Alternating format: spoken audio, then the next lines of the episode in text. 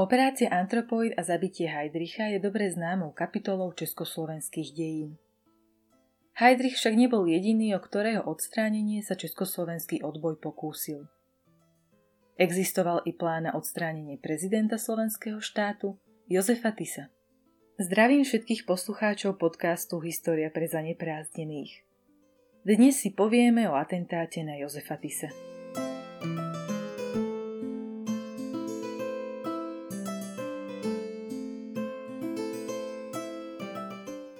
Medzi najznámejšie činy československého odboja patrí nepochybne atentát na zastupujúceho ríšskeho protektora Reinarda Heydricha.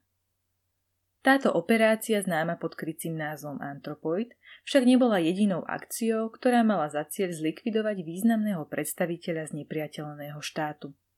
Z československých výsadkov spomeňme ďalšiu plánovanú operáciu TIN z roku 1942.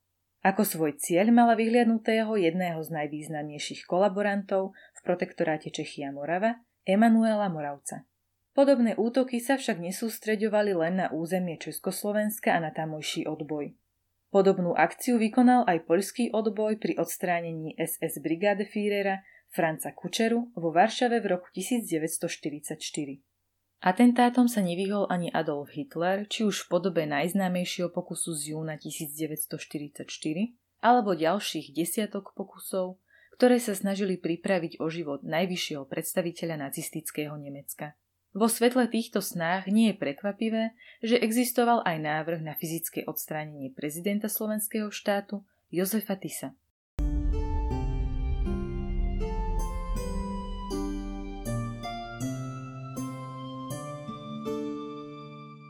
Sabotáže, spravodajstvo a likvidácie. Na rozdiel od spomenutých operácií, táto iniciatíva nevychádzala od vysokých predstaviteľov tajných služieb či dôstojníkov pozemných jednotiek. Návrh operácie, ktorý sa zachoval v archívoch Vojenského historického archívu v Prahe, vytvoril československý letec letky Royal Air Force Miloš Mečíš. Tento plán spomenul aj svojmu známemu, nadporučíkovi pechoty Gustavovi Lokvensovi. Ten v danom čase pracoval pri zvláštnej skupine D, ktorá mala na starosti výcvik a výsadky parašutistov na územie Československa. Lokvens preštudoval Mečířov plán a posunul ho svojim nadriadeným s poznámkou, že Mečíře odporúča na pozíciu veliteľa operačnej skupiny. Počas konfliktu bolo na územie Československej republiky vysadených niekoľko desiatok parašutistov, ktorých úlohou bola účasť na boji domácej rezistencie – Každá skupina mala rozdielne miesto pôsobnosti a aktivít, ktoré mala vykonávať. Zjednodušene by sme mohli ich poslanie rozdeliť na tri základné kategórie. Sabotážne, spravodajské a likvidačné činnosti. Aj keď treba upozorniť, že aktivity jednotlivých skupín sa často prekrývali. Tréning a aktivity vojakov, ktorí sa mali zúčastniť budúcich výsadkov, patrili medzi utajované činnosti zahraničného odboja. Pri početne obmedzenej komunite Československého zahraničného vojska a dopadov parašutistických operácií na verejnú mienku v zahraničí však z dlhodobého hľadiska nebolo možné utajiť všetky informácie. Napriek tomu aj dnes prekvapuje kvalita vypracovania Mečířovho plánu atentátu, keďže je podstatne dôkladnejší než pôvodný plán pre skupinu Antropoid z druhej polovice roka 1941. Ten v prvotnej fáze počítal iba s použitím granátov a pištolí veľkého kalibru. Je preto prekvapivé, že takýto podrobný plán vytvoril letec, ktorý z hľadiska svojej pozície nemal byť o priebehu podobných operácií informovaný.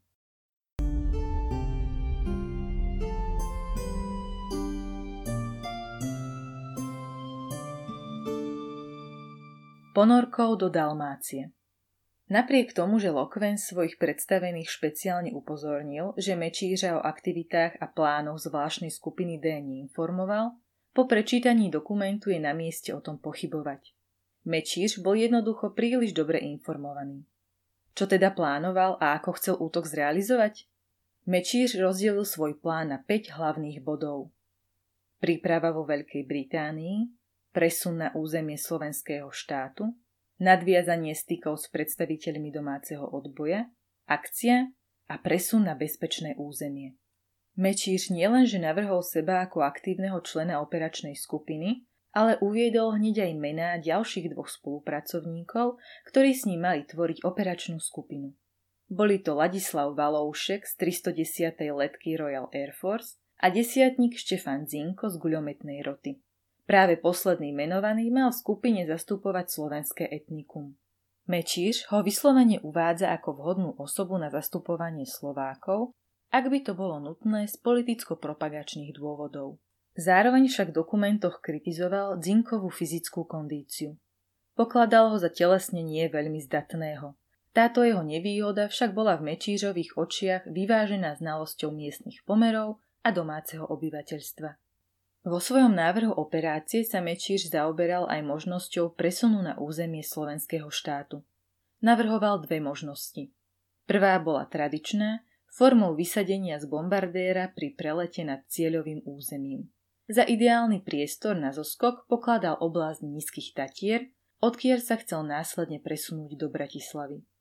V druhej možnosti navrhol netradičný spôsob prepravy, a to ponorkou na pobrežie Dalmácie, respektíve Baltského alebo Čierneho mora.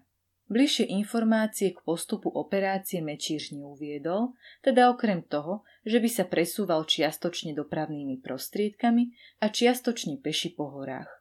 Napriek tomu, že na kontinente prebiehala vojna a v Juhoslávii tvrdé partizánske boje, pokladal túto cestu za vhodnejšiu, i keď bola náročnejšia než klasická cesta vzduchom. Tam zase videl nevýhodu v neznalosti prostredia hneď pri zoskoku a v značnej zraniteľnosti v počiatočnom štádiu operácie. Zároveň však poukazoval na vyššiu možnosť prísunu materiálu pre potreby operácie pri padákovom vysadení.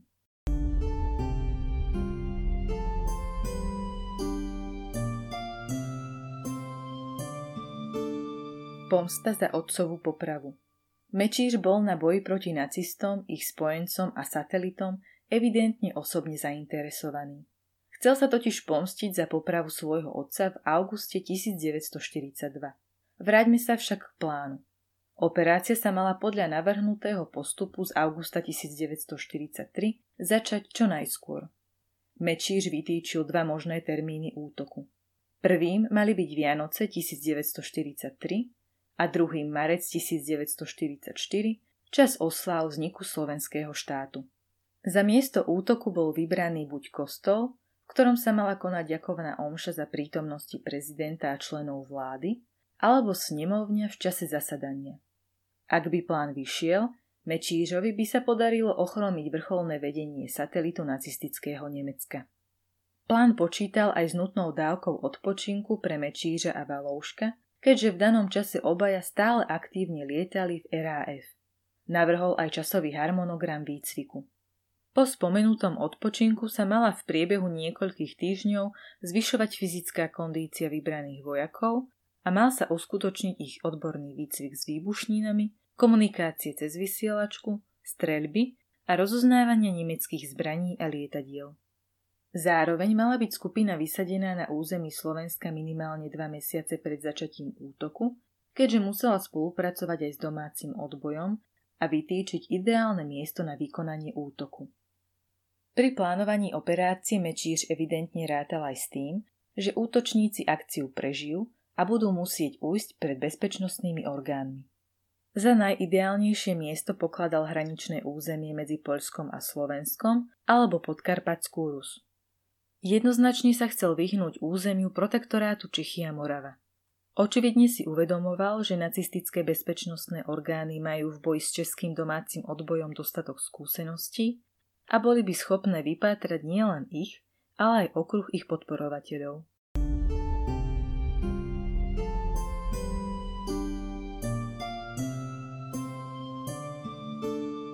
Prepracovaný, no nikdy neuskutočnený plán. Plán, ktorý navrhol Mečíš, jednoznačne poukazuje na znalosť problematiky špeciálnych operácií. Napriek istým nereálnym predpokladom, ako bol výsledok z ponorky na územie Dalmácia a následný presun, autor veľmi objektívne vyhodnotil aj nevýhody ním preferovaného postupu pri presune. Napríklad nutnosť obmedzenia vojenského materiálu, ktorý by skupina musela niesť, či už preto, aby nebola nápadná, alebo pre váhu výstroja. Mečíš si dobre uvedomoval, že akákoľvek operácia tohto druhu nebude možná bez pomoci domáceho obyvateľstva a aktívneho zapojenia domáceho odboja. Zároveň však vo svojom pláne poukazoval aj na to, že situácia sa od roku 1939 zmenila a mnohí ľudia už nemusia byť ochotní pomôcť im. Aj tu sa ukázali prehľad a inteligencia tohto aktívneho dôstojníka. Mečíš prejavil aj nekonvenčnosť používaní zbraní proti protivníkovi, čo je zrejme aj z jeho poznámky, aby sa v záujme zvýšenia účinku útoku určite použil aj plyn. Použitie plynu však odporovalo vojenským konvenciám a zásadám a nebolo zo strany československých orgánov nikdy použité. Podobne napriek istým špekuláciám o atentáte na Jozefa Tisa ako o jednom z cieľov skupiny Manganis vysadenej v júni 1944 sa plán na likvidáciu Jozefa Tisa nikdy neuskutočnil.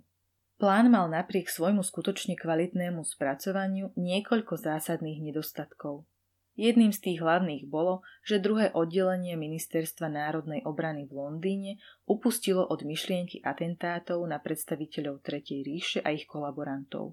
Priamo to súviselo aj so stratami, ktoré utržil odboj v protektoráte Čechia Morava po atentáte na Reinarda Heydricha v máji a v júni 1942.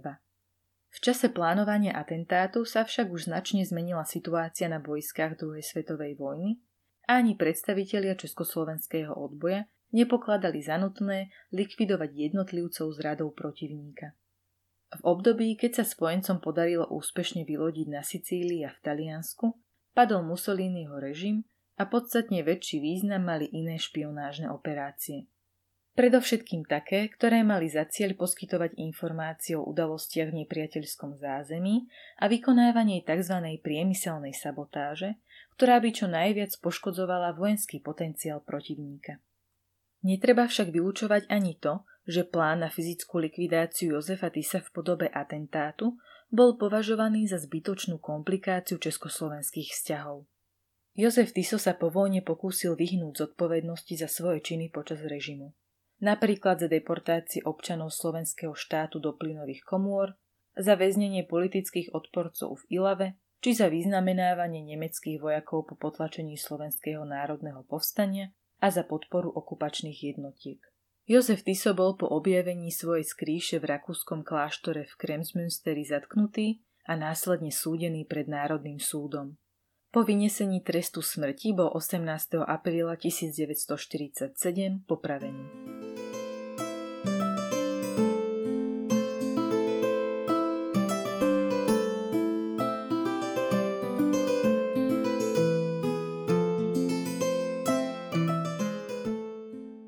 Autor textu Martin Poš. Nahovorila Viktória Rigová. Na príprave podcastu sa podielal Vladimír Kopan. Podcast vďaka spolupráci občianskeho združenia Herodotos a Historywebu.